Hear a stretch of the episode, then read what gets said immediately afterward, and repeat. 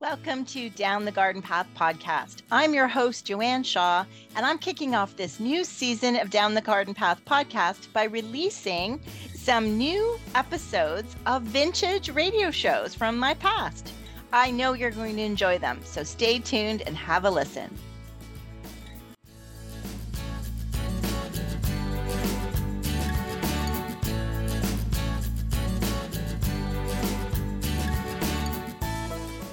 I'm very happy to have author and landscape designer Jan Johnsen back with us. She was here a few weeks ago, so we're doing part two so that we could focus on her book, Heaven is a Garden. So I hope that uh, if anyone out there, our listeners, have questions for Jan, that they will uh, please send them in to instudio101 at gmail.com.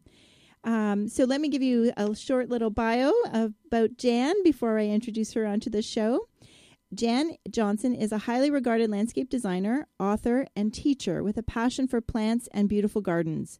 In her book, Heaven is a Garden Designing Serene Outdoor Spaces for Inspiration and Reflection, she draws on ancient traditions and modern trends to reveal the deep connection between the natural world and our emotions.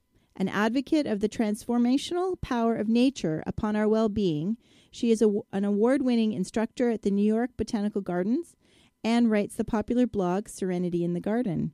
She is the co principal of the design build firm Johnsen Landscape and Pools in Westchester County, New York, and her Facebook page is Heaven is a Garden. Welcome back to the show, Jan. Hi there, Joanne. Thank you for coming back. I know your your first visit on the show, we talked all about your background and all your wonderful experience teaching and writing. And I'm really looking forward to further discussing and focusing on your book, Heaven is a Garden, tonight. Oh, that's wonderful. Thanks so much. Excellent. So I'm hoping, like I said, that our listeners will send in some questions for you.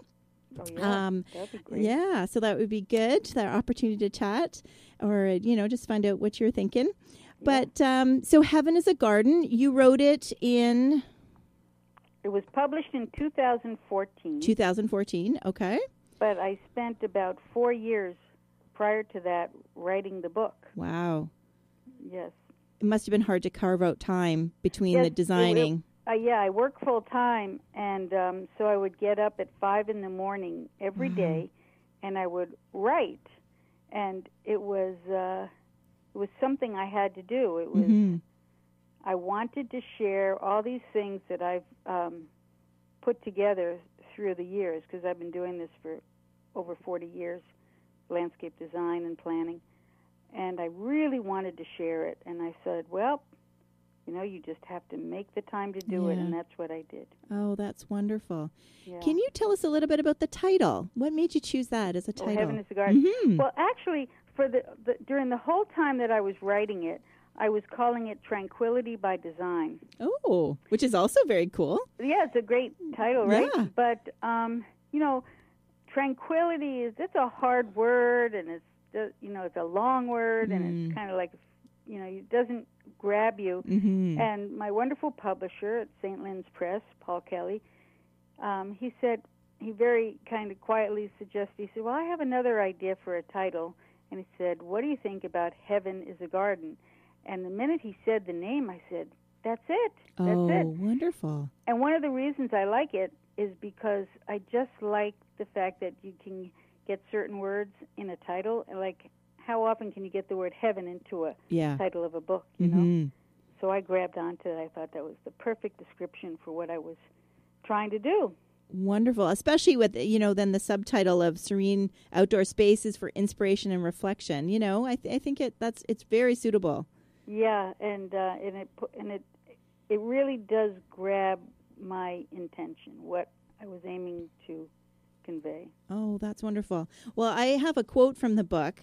Uh, that I think is one of my favorite. How it, you did a wonderful description of the book. So I'm just going to read you your own quote. Oh, good. Um, whether you are, so I'm quoting Jan from her book, whether you are an individual intending to create a beautiful backyard garden, a landscape architect or designer wishing to expand your ideas for your clients, or someone who is just thinking about designing a dream garden, this book will give you insights to help you create a glorious outdoor space perfect for inspiration and reflection.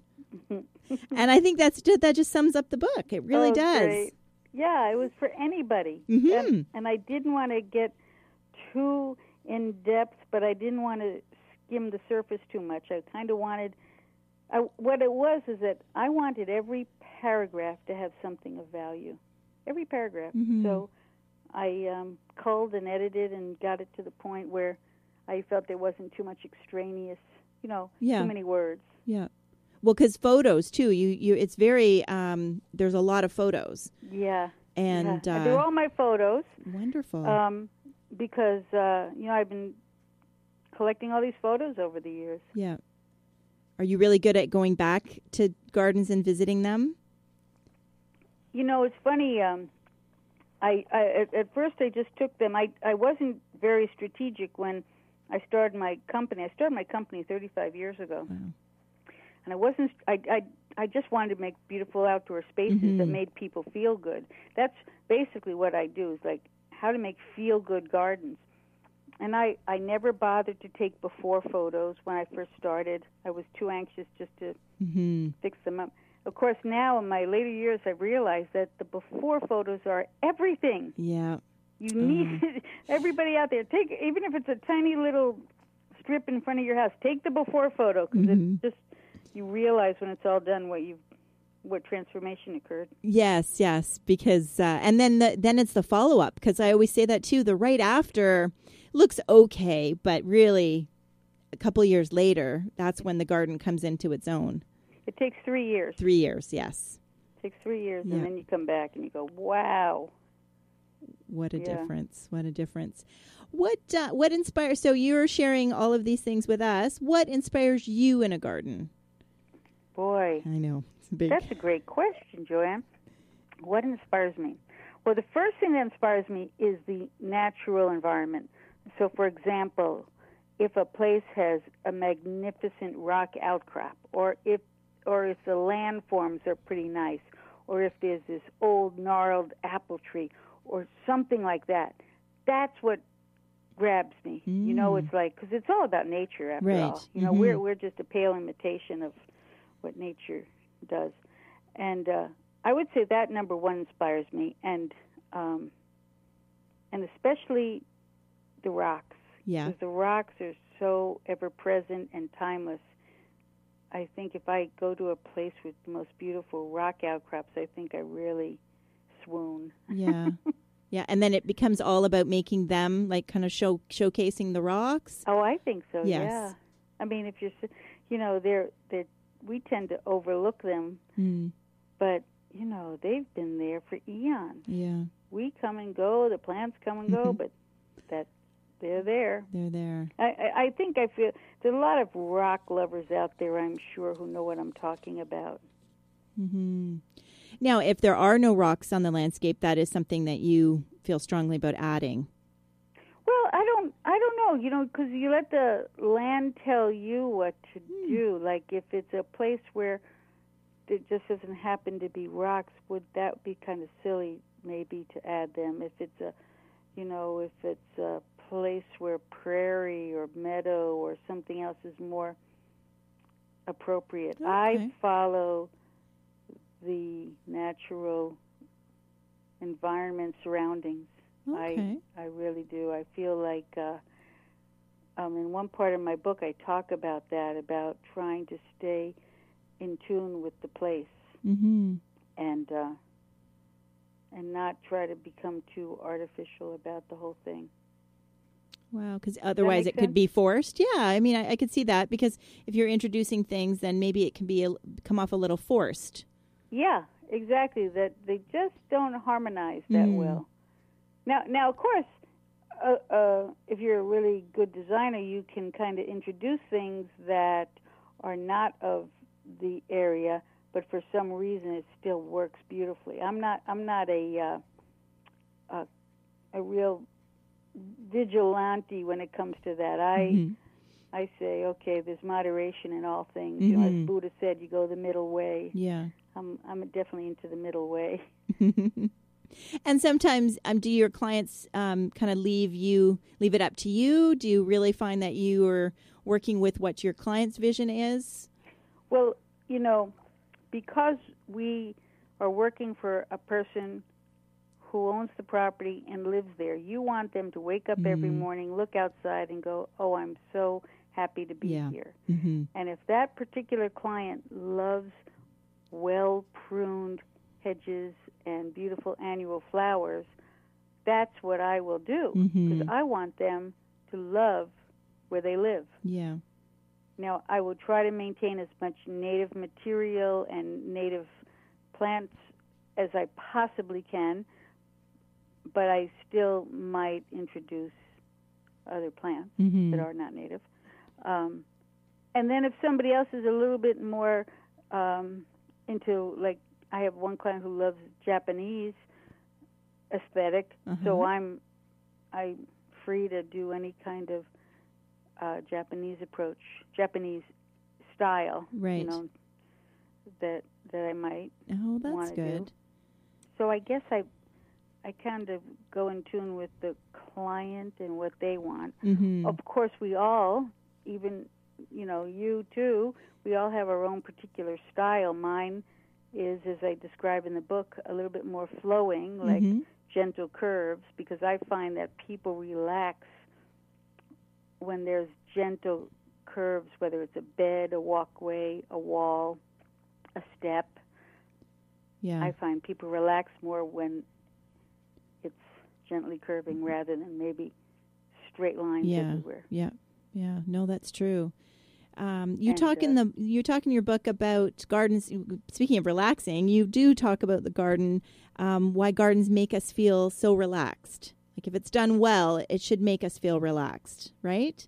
Yes, absolutely. Mm-hmm. That you go outside and you immediately just feel like it's like what I say. The reason I got into this in the very beginning, I probably told you this, was that when I was a college student, I was living and working in Japan as a college student, working in a landscape architecture office, and I walked into those legendary Japanese gardens in Kyoto, and I just felt the stress drop off of me immediately Wow. and I thought, "What is this? What? How did this happen?" Mhm. And I spent all these years trying to figure out what techniques did they use that made me feel so good. And that's what I share in my book, Heaven is Yeah. a Garden. Yeah, no, definitely. There's so much, uh, so much in there that, uh, and visually, again, I go back to those f- pictures because, uh, you know, they speak a thousand words, right? Yeah. Um, we do have a que- I do want to get back to. I've got other thing questions for you, but we do have a, a question uh, in email that I'll read to you. Um, George has written in, and she he said, "Wow, I've seen some of Jan's work online. What got you into designing and building pools?" And then he also wants to know if you built any pools for anybody famous. is this George that I might know? I don't know, George. I don't know. Uh, Pesto? Oh no, No? because I had uh, I taught at Columbia University and I had a wonderful student named George. And Ah. I thought, well, maybe George is writing in. um, well, We'll how you. did I get into pools? The way I got into pools was um, way back, 1979, Wow. and uh, a pool was being installed on one for one of my clients, and then they didn't quite know how to. The, the pool company didn't quite know how to fit it in, shoehorn it into this property very well. And I came along and said, "Well, we have to build a wall here, and we have to put some drainage there." And and then they they saw that they knew how to build the pool, the pool shell, Mm-hmm. and the uh, plumb the equipment, but they didn't really know much about the surroundings, and so that's how I got started with pools in particular. Um, I did study landscape architecture, however, you know, they, it didn't go into great depth about pools, Right. and so from that point forward, I just um, I worked originally with pool companies, and then we started our own firm, and and pools are the one element where if you you know first of all if you're going to put a swimming pool in and we only do the gunite or the in ground Okay. concrete pools you Yeah. know, you're you know right off the bat that it's not an inexpensive Mm-hmm. Yeah. uh, project Yeah. whatsoever it's a commitment. Yes. it's a commitment Mhm. it's like buying another house or Mhm. something but um at the same time people are a little bit more open to changing their their site in an appreciable way. That you know they're they're like, okay, I'm putting in a pool. I'm probably going to have to uh, cut into the hill over here or add some soil over there. Mm-hmm. So it's it it gives you a wider latitude in terms of what you can do to the property.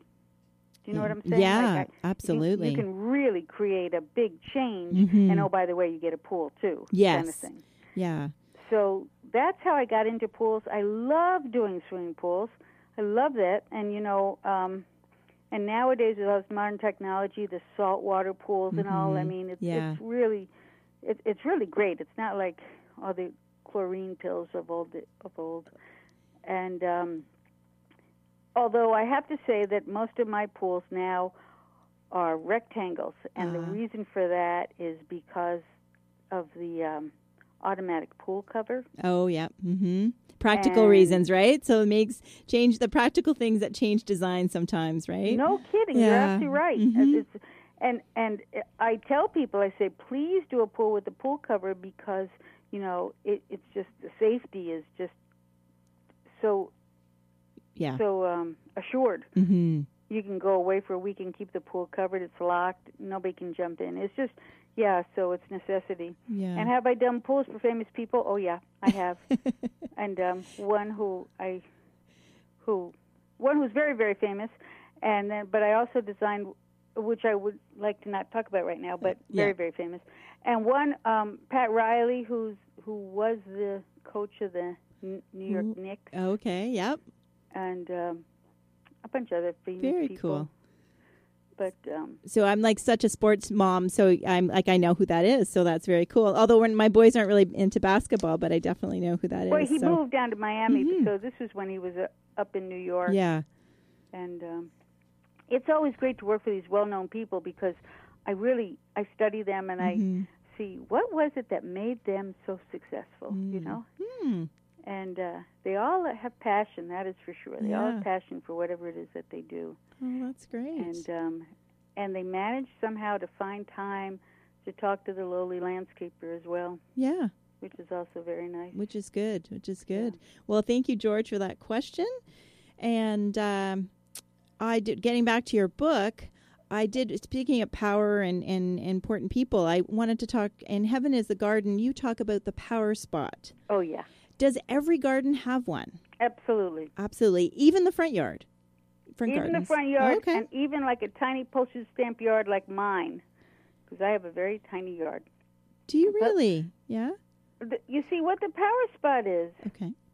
is a a place that feels a little bit different than any other place in that area that you're addressing, whether it's the front yard or the backyard, and it can be small, or it could be very big. mm-hmm and I and what I say is that it just has a little bit of a different feeling than any other place. It's not some kind of weird woo woo thing. mm-hmm It's more um, uh, just a feeling. okay And I and as I explain in the book, it, it could be a high point. Mhm. And I take I don't make I haven't made any of this up. This is all like I've taken this from ancient traditions like Celtic and Hawaiian and Japanese and South American and and um, African and Indian and but they all have these same approaches to the site and to the earth.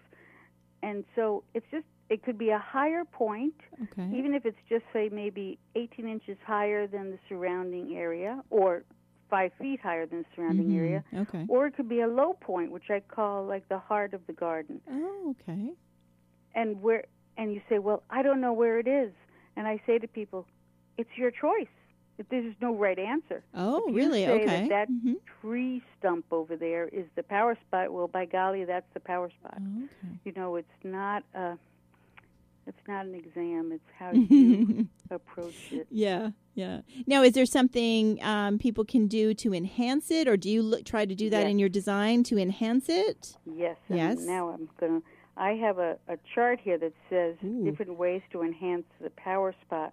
One of the things that you can do is to uh, name it, like the old oak, Oh, okay. something like that. Yeah. Seven ways to highlight a power spot. So one thing is to name it, and the lonesome oak. Another is to mark the spot, like put a piece of artwork there or a standing stone Okay. or, or a sign or some kind of marker. Another thing you could do to, in your power spot is put a bench, and um, and of course you know make it easy to get to. If you determine that it's back there, you know, past the uh, past the big leaf pile or whatever, maybe make a strip of mown grass that you know gets you to there, or a stepping stone walk or something Yeah. and then maybe add seasonal interest to the area, like uh, some beautiful grasses that in the fall look so gorgeous. Plant them right around there, or add some color, like coleus or flowers, and Okay. and you could even light it up. Oh yeah. You know, Yep. anything. Put a, you know, it's just uh, put some steps leading to it. Just make it something a little bit special. So you like I picture that then being almost the destination, you know, like or one of those secret, like a, they're not necessarily a secret garden, but a secret spot in your garden, maybe. Yeah. Now in my little backyard, I I don't can't do that because it's such a small spot. But what I did was I put a um, a red leaf Japanese maple there, and then I put a little stone sculpture next door to it. Okay. So your eye just tends to go right to that place. Okay. Yeah. Okay. So yeah, I think you've just highlighted what my, I could picture mine in my backyard now. I'm thinking, yeah. It's usually like where you can have a, a view of something. Like with me, it was a view of the house because I didn't want to have a view of the neighbors. So we look back with the view of the house, and then I put some bushes behind that point, and I placed a, a bench. Mm-hmm. Wow, that's Yeah. good. And uh, so in the front of the yard, you know, your typical. I mean, you've. I guess you've really got a. It's the front can be so functional, right? You've got the Yeah. driveway, you've got the front walkway, that type of thing.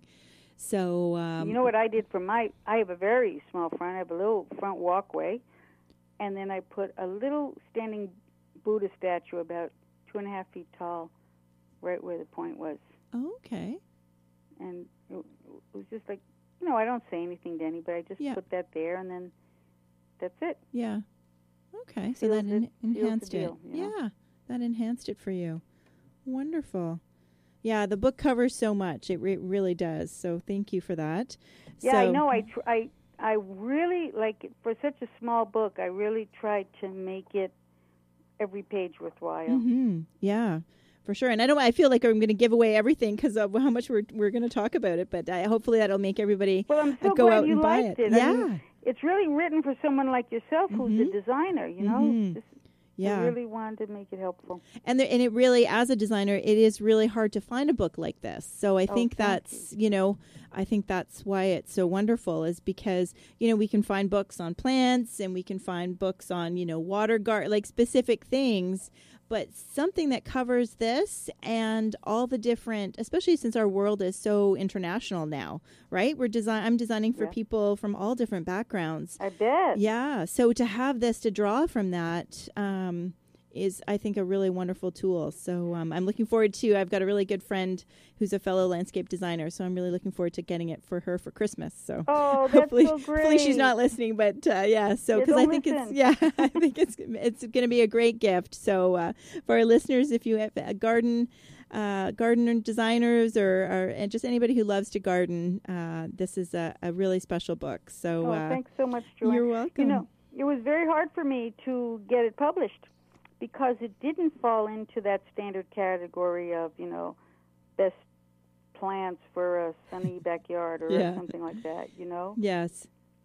And they were like, "Well, what is it about?" I said, "Well, it's all about ancient traditions and how they how you can use them to create a serene outdoor space." And it was like, "What?" What does that, what does that mean? Oh goodness. Um, so one of the other major topics in the book is you talk about direction, ah, and right, and and it. you place an important part in how it places an important part in the landscape. Which of the four cardinal directions is considered the most auspicious, and why? Now you know when Feels I like give a- my talks, I have a PowerPoint talk, and Oh, this is one of the things I mention.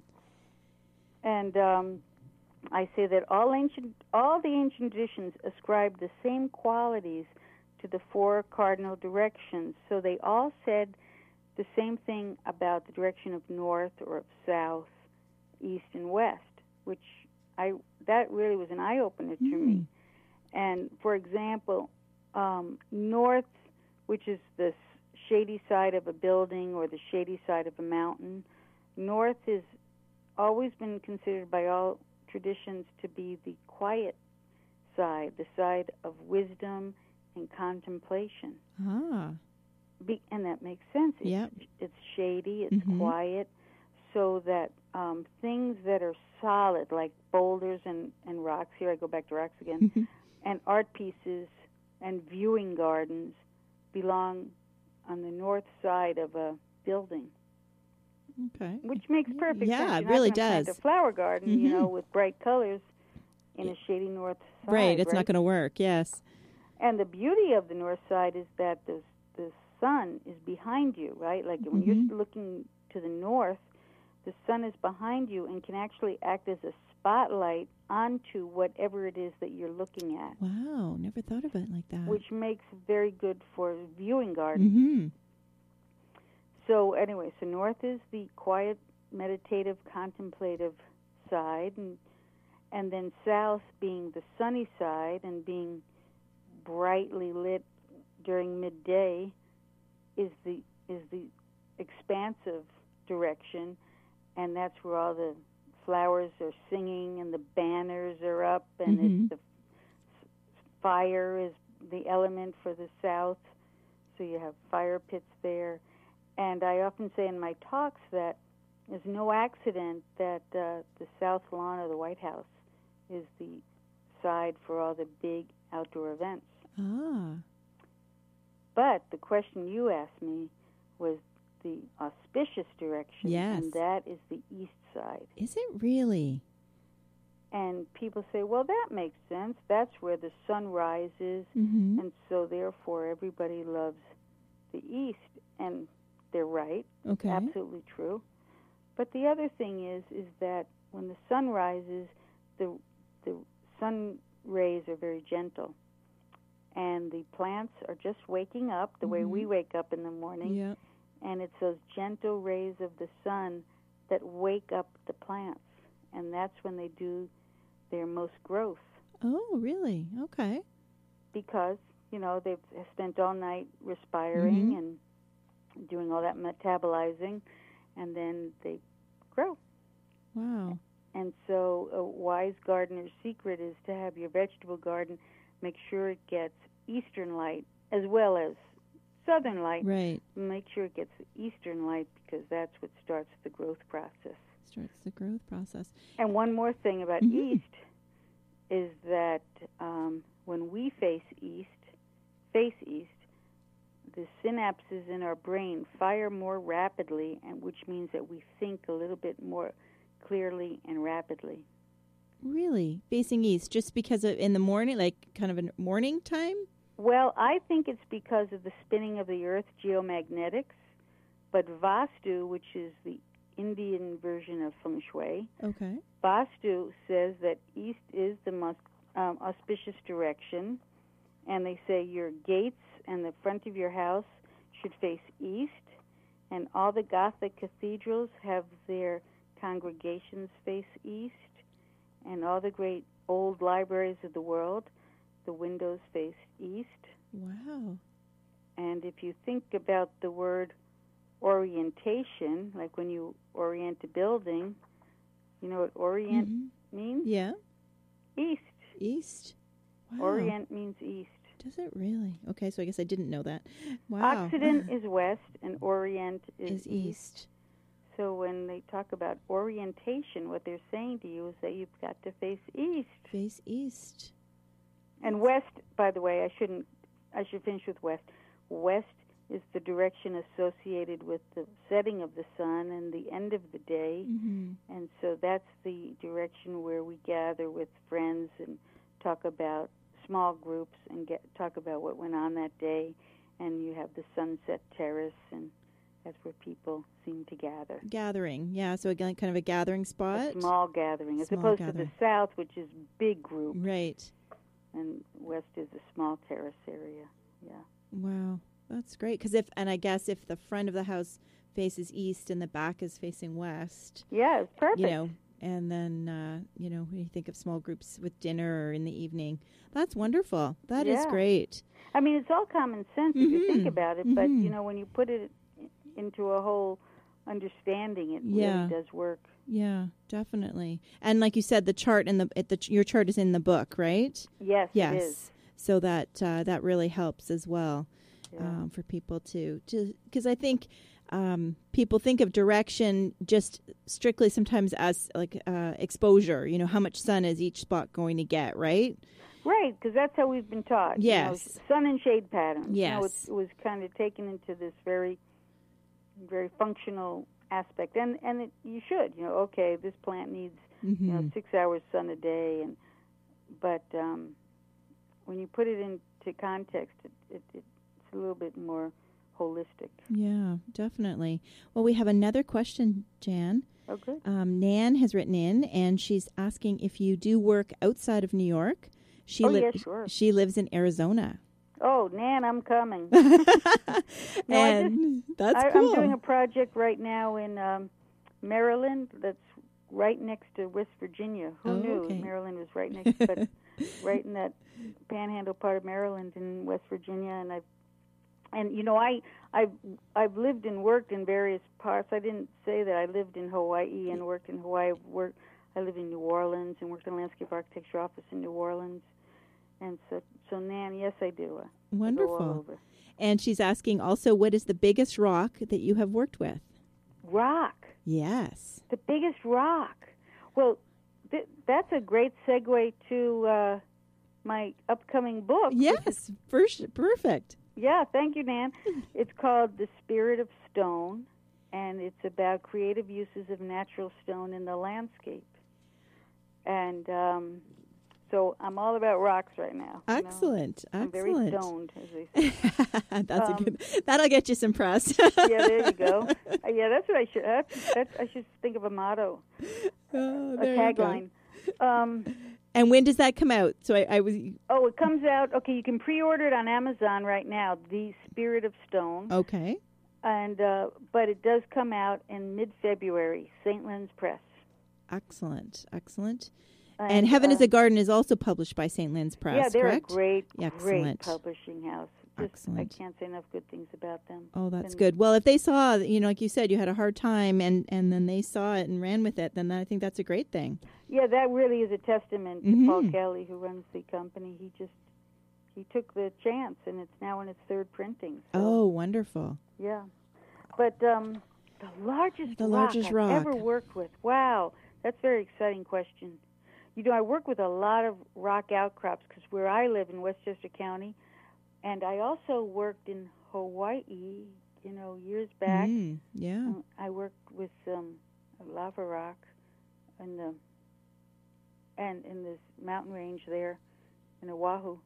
But uh, golly, I'm not sure about the largest. It's very large. Very, yes. Yeah. Very, uh, yeah. There's several here in this my part of the world where they just had such a presence about Yeah. them, and uh, you have to um, acknowledge them. You know, the Native Americans would um, refer to the large boulders as grandfather or or Oh. aged one, Really. and I can I can identify with that. Yeah. You know, Yeah. they've seen so much. Yeah. Definitely aged one. You could Yeah. definitely. That's a good name for for a power spot, right? Yeah, there you go. That's the name. I'm getting this. I'm getting it. You're getting into it. oh, that's great. Um, well, thank you for your question, Nan. That's great. Um, so uh, I do want to talk a bit about of a trend here. So, and you talk about because I know you had said you really like the sweeping curves and that people feel more relaxed and, and comfortable with that. Yeah. Um, but I'm finding there's a little bit of a like in, in the sense, and I'll use the word hardscaping design. You know, the the paving companies, everybody's kind of going a little bit more linear, right? They're making yeah. um, or um, stone that's bigger and and meant to be more linear patterns. So with everything more linear, and you talk in your book about the power of square and rectangle in the landscape. oh yes. Yeah. So as much as the sweeping curves, you know, my eye kind of goes to that myself. Um, although I'm finding you know others are wanting more of the linear. Um, well, no, you're right, uh, and, and that's true. We live in a rectangular Mm, world. I yeah. mean, I'm sitting talking to you, and I'm sitting in a rectangular room, and um, I don't know anybody who lives in a round or curved yeah. house or building. So you're right. We are much more comfortable in a rectangular space because that's what we're familiar with. And rather than fight that, if you're making an outdoor sitting area, it's it it's very comforting for someone to sit in a rectangular sitting spot, and it's easier to place furniture after all. Yes. Um, so when I talk about that here, I say, well, listen, if you're going to work with rectangles in the landscape, you might as well do it with using the golden rectangle. And did did you read that part yet? I did, yeah. And I remember we, we studied it's one of those things where I brought it to mind when I read the book because we, we certainly studied it in school, you know, or I studied it in school. And then I think once you leave school, like you forget about it kind of Oh, thing. like, you know, you kind of know, but, but really to, to, to keep that top of mind. Um, so you kind of encouraged me to, to, you know, when I am designing to kind of keep it a bit more top of mind. Is there an easy explanation for our listeners to, Yes, I have a very easy one. okay, perfect. Which I talk about in my, in, in my talks when I have people. So I I explain that the golden proportion, because you know outdoor space is all about scale and proportion first and foremost. The golden proportion is phi, not pi, not three point one four, but phi one point six one eight, okay. and phi is like phi beta kappa. Mhm. You know. PHI. Yeah, PHI, 1.618 to 1, right? And it is the nature's proportion. Everything in nature grows according to phi. Wow. So that if you look at your finger, the there's three digits or three joints in your finger. The smallest one and its relationship to the next one is 1.618. And each, one is uh, 1.618 times larger than the other. Same with your hand, your forearm, and your upper arm. They're all in phi proportion to one another. Wow. And what does that have to do with landscaping? Mm-hmm. Well, we're so used to seeing the phi proportion in our bodies or in our flowers or in our fruit or in our pine cones or whatever um, that we prefer rectangles that are also in the phi proportion. Am I am Yeah. I losing you yet? No, no, I, I'm good. I'm hoping everybody else is. And uh, yeah, And so the long side of the rectangle is 1.618 times the short side of the rectangle, and that is called. So, like, say for example, you have the short side being five feet, the long side would be around eight feet, okay, because that's the phi proportion. right. And when I explain this to people in my talks and I show them pictures and all, I, I joke around and I say, now, you never, you're going to tell me you'll never remember the golden rectangle because, you know, math is not your thing. and I say to people, I say, but you'll never forget the golden rectangle. And they say, well, how can you be so sure? And I said, because everybody, every one of you in your wallet has a golden rectangle in your wallet and that's because all the credit cards are in the shape of a golden rectangle. oh my goodness, that is interesting. so you can't forget it. Yeah. So then the question is: Is that why we're so comfortable with them? Because the credit cards? No, Yeah. and I and biz. You know what? Business cards too, right? Oh, I, I wonder. I never thought about that. I'll have to look. Because you know, if someone gives you a, you know, there's the, you know, the people like to be different, right? And they give you a smaller one or a bigger one or one that's more square, and it just doesn't work. You know, you're right. yeah. You're right. Oh, that's interesting. We'll have to see. Yeah. So anyway, um, if you're going to go rectangular in anything you do, I suggest you at least you consider, you know, utilizing the golden rectangle in your in your plan. design. Excellent. And your and then that's something it's easy, you know, you don't have to be a designer to do that, right? If you're, you know, laying out if you're do- you know, if our Oh, listeners no. who are creating their own garden beds at home and laying out the hose maybe to market or something like that, A then flower that's bed. Yeah. In my if, if, in my book, I show an illustration of the patio, and then I show the flower beds around it Mhm. that are also in the phi proportion, so that um, it all works. Yeah. Yep, I have it turned right here. Page 39. There you go. And I know that a lot of people, the minute you start talking math, you know, their eyes start to glaze over. Mm. But um, it's not that. You know, it's just that one measurement that you have to utilize. One point six one eight. yeah, so that's one thing to keep in mind. Yeah. Yeah. Now we can't finish talking about the book and talking about without talking about a little bit about trees, Oh, good. right? So we Oh, gotta have, leave some time. It's uh, time is flying. I'm just loving our chat, uh, Oh. Jan. So you write in Heaven is the Garden that there is a message in trees. Oh, yeah. How do you feel about trees in the landscape? You know, um, there's a, a fellow right now who's who's come a, a German fellow, and he's just written a book. I cannot remember his- the name of the man, nor can I remember the name of the book. But the it was just recently, and it was about how trees talk to each other and communicate, and everybody is like very excited about it. And that's kind of what I talk about in the chapter in Heaven is a Garden on, called um, Calling on the Trees. Now, I actually did write a book years ago called Ortho's, all about trees.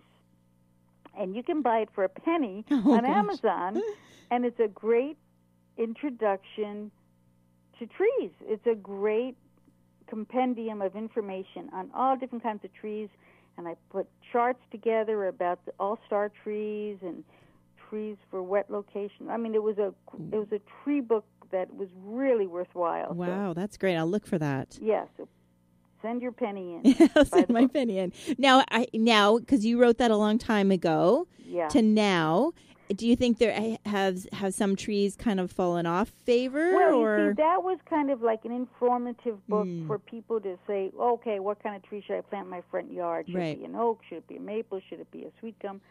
But um, this particular chapter, you know, it's a little bit different. This chapter is about the energy of the trees, Mm-hmm. and I say, you know, may the forest be with you. and um, it's it's really addressing the fact, and again, ancient traditions knew this, that trees actually do have different energetic um, signatures, okay? and the way that you can determine that for yourself is simply to put your hands on the trunk of the tree. Ooh, Now, I have actually done this with uh, people at the New York students at the New York Botanic Gardens, and you know, there's always a few that are looking at me askance. yeah. However, if you put your hands on the trunk of a, say, a white pine tree, and then you go over and you put your hands on the trunk of an oak tree, you will absolutely feel a total different energy. okay, so it's not no just the bark. You're you're talking energy. I'm talking about the feeling you get when you put your hands on the trunk of that tree. Mm. And it's I'm not trying to be, you know, a little otherworldly here. I'm just saying you will feel it. Mm. It's it's you know, it's kind of like when you're around one person and then you go to next to another person and you feel a little bit different. Yeah. It's the same exact thing. And once we start to recognize that, we will understand why the Native Americans called the white pine the tree of peace, which Mm. they did. Okay. And then, of course, you think about it. What are the qualities that people ascribe to, say, an oak tree? They say courage and and uh, steadfastness and vigorous and strong. I mean, that's what everybody thinks of when Yeah. they think of an oak tree. Mhm. Am I? Yeah. Am I right? Yeah. No. Absolutely. And so I uh, I just talk a little bit about some of the trees, like willow trees. Um, they're very soft and they're very uh, pliable, and they actually are, are assist in healing. And um, and like I said, with pines, they um, are very uplifting, peaceful, and they aid in uh, problem solving if you're near them. Yeah. And maple trees, well, they just engender goodwill. Mm-hmm. I didn't make this up, by the way. Okay. I got this from various. Yeah, lots sources. of research. You know, it's obvious in your book that Yeah. you know a lot of research uh, went into this. Like you know the principles that you're practicing in, in your career, but also that the the history you've, you've definitely outlined and and really referenced that. Uh, so I think that's that's wonderful. And you know, when I in my book, and I'll just leave it at this for the trees. Thomas Hardy wrote in this book called Under the Greenwood Tree. He wrote, "To dwellers in a wood, almost every species of tree has its voice as well as its features." Mm. And we all know about the features. We, you know, we that's what my first book was about. Mhm. This is more about it, the voice. The voice. Yeah. Wonderful. Um, so, should we expect the same in the spirit of stone? Should we should we expect the same research about stone and, and the different parts of the world? Yeah, I yeah, kind of. I um I talk about how to utilize a natural stone in the garden, and um, you know when you when I started in on this, I thought, well, this won't be that big an undertaking. Well, that Mhm. was silly because the more I saw how much stone can be utilized, I thought, wow, there's so much to discuss here, and um, from stone accents to stone walks to stone walls to uh, the traditional uses of stone as totems and um, and you know and labyrinths and Oh yeah, labyrinths. medicine Yeah. wheels and but then you know all the way to plants and stone. I have a whole chapter saying how you know plants and stone it's kind of like yin and yang. Mhm. It's the stone is the hard enduring uh, material and then the plants are the dynamic growing and and um, aging material right next to it. It's Yeah. great dynamic combination. Yeah, for sure. Um, well, wow, we're, we're really uh, going quickly here. Time is spinning, but uh, I did want I didn't before we leave. We've we've talked about both the books, but I did want to give a shout out to your company, so Johnsen Landscape and Pools in West- Yes. Westchester County, New York. But you- uh, we work anywhere. You do work anywhere, okay? Is it anywhere. excellent? Yeah. Now, and, um, do you fly out to see the property? I fly out. Excellent. That's it. And uh, we do what they call a charrette, which is we uh, measure it and shoot all the elevations. We, you know, we uh, I everything I do, I do very detailed. Uh, It, it's there's no guesswork. Mm. So we use the transit to shoot the elevations, and um, we develop the plan, and uh, and then go from there. Now, would you install like is that mostly from a design standpoint? So, it, it- Well, it just depends. I mean, Yeah. if it doesn't make sense, then we'll just manage the project and and work very closely. Because you know, you could make the most beautiful drawing in the world if you don't have the uh, craftsmanship Mm. to follow it up. Well, Yeah. then yeah, absolutely. it's, it's not worth it. Yeah. Yeah, and it and it really involves a partnership too, right? You need to work with not only Yes. good craftsmen and good people, but they need to be able to see the value in the design and and work closely. Don't you agree? Oh, absolutely. Mhm. And when they start to realize that I've calculated all the grades and the pitches and all this other stuff, they realize, oh, wait a second, this person really did address everything. Ah. Of course, it also helps to know Spanish. You got to know Spanish in this profession. yes. Joanne. Yeah. Well, not up here, but uh, oh, that's right. Not yeah. in Canada. No, that's true. not You're in lucky- Canada. Yeah, where I live, it's. Oh, I got to speak Spanish every day. Yeah, well, that's good that you know it, though. Yeah, it's good. That's good. We need workers here. That is one of our challenges. Is uh, uh, is workers. I bet. because the kids, you know, the kids. Um, I have two myself, and it's hard work. It's a, it's a very rewarding field, but it is a lot of hard work. It's hard work. And uh, the next generation doesn't necessarily want to work that hard. no, I don't know if they know what hard work is. Yeah, so that is definitely one of the big challenges with all the contractors up here is uh, finding and retaining. Um, Getting yeah. the work done. yeah, definitely getting the work done. Do you? Which uh, you could get me started on that because I am, I I cannot believe that for all these years, the school systems did not Mm, teach this because it is such a rewarding yeah, uh, profession. yeah, I mean, to be able to build a stone wall and stand back and look at your creation, and you know, it's there's nothing like it. yeah, No, and and all of the other trades too. I mean, it's definitely whoever made that decision years and years ago to take that out. Right. Um, have you know? I think we're really going to be paying the price going forward. You I know, unless so, they too. can turn things around. But uh, so yeah, absolutely. Do you um? So the gardens that are close to you, do you maintain them also for your clients? Well, we do actually. You we do? maintain the client the the gardens that we have installed. Okay. That didn't we didn't start out that way, but again, it was one of those things where you know, at least it, you know, in areas here nearby where um we just said, well, this is crazy. Mhm. They, they don't even know how to prune. They don't know how Yeah. to deadhead. They don't know how to do anything. And Yeah. we just we we trained some some of our top guys and have them run the maintenance. Of course, um, I can always talk to someone else too. Yeah. know, Yeah. and they'll I write down exactly what has to happen hmm for the, if it's not my crews. Yeah. I, I write down what they have to do. They have to do. That's and great. We have uh, whole plan sheets and everything that we give to the client. Oh, wonderful. When we do a plan, I don't know if you do this. We actually have when we do a plant list, and then we we give a little information with a picture of every plant, Mm-hmm. and um, it really helps. Yes. And do you do care like a care info too to go with it or Yeah. Yeah. Yeah. Yeah. Okay. Excellent. So in addition to writing books, you have a popular blog called Serenity in the Garden. Yeah. So our listeners can follow you there and you're on other uh, social media links, right? I'm on Facebook. I'm a Facebook junkie, and uh, I have two Facebook pages. One is called Heaven is a Garden, okay. and the other is called Serenity in the Garden blog, Excellent. and that's on Facebook. And uh, And then you I sh- just find it so great because then we start talking. You know, it, Mhm. I'll post something, and then somebody will say, "Oh, I have that in my backyard, Mhm. and actually, it's hardier than you think." And Mhm. I love that. I just, I just think Facebook is the greatest thing. Yeah. Oh, that's good. And you share. I noticed you also share some things from Facebook to Instagram and Twitter. So and Twitter, yes, yeah, Twitter. so- that's how I communicate with you. yes, Twitter. Yep. Right. And uh, There's different people, different groups of people in the world. There's the Twitter people, there's the Instagram people, and there's the Facebook.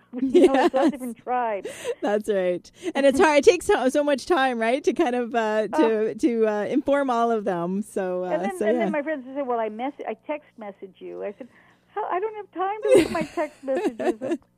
I I find that about um, Facebook Messenger. Like I'm good with Facebook, but then you threw me a curve. Like you know, Facebook Messenger is just one more thing. oh yeah, you know? that's what I did. Right? I, I wrote, yeah, Yeah. right. I know. Sorry about that. Yeah, no, no, that's okay. Yeah. Um, so, is there anything else? I know you you also have quite a schedule on your website there about uh, up upcoming speaking engagements. So, is there anything else coming up that you'd like to Well, promote? the, the one thing I would like to say is that I do love to give talks, Ah. and um, I'm like I'm going down to Dallas in two weeks to give a talk there, and I'm going out to um, Seattle next year to give a talk there.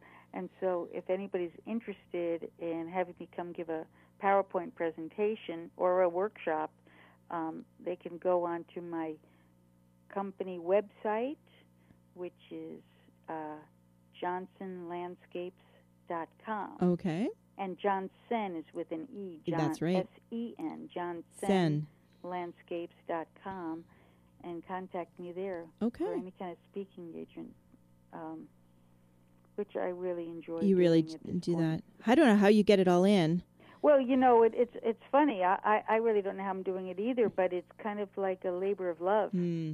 It's something I just feel that um, it's time. Excellent. You know, after Yeah. 40 years, it's time to share it all. Yeah, that's So- wonderful. Well, I really hope that you'll come back when we get uh, um, the new book. Yeah, the new book. Yeah, I'll send you a review copy. Excellent. And can, Thank you.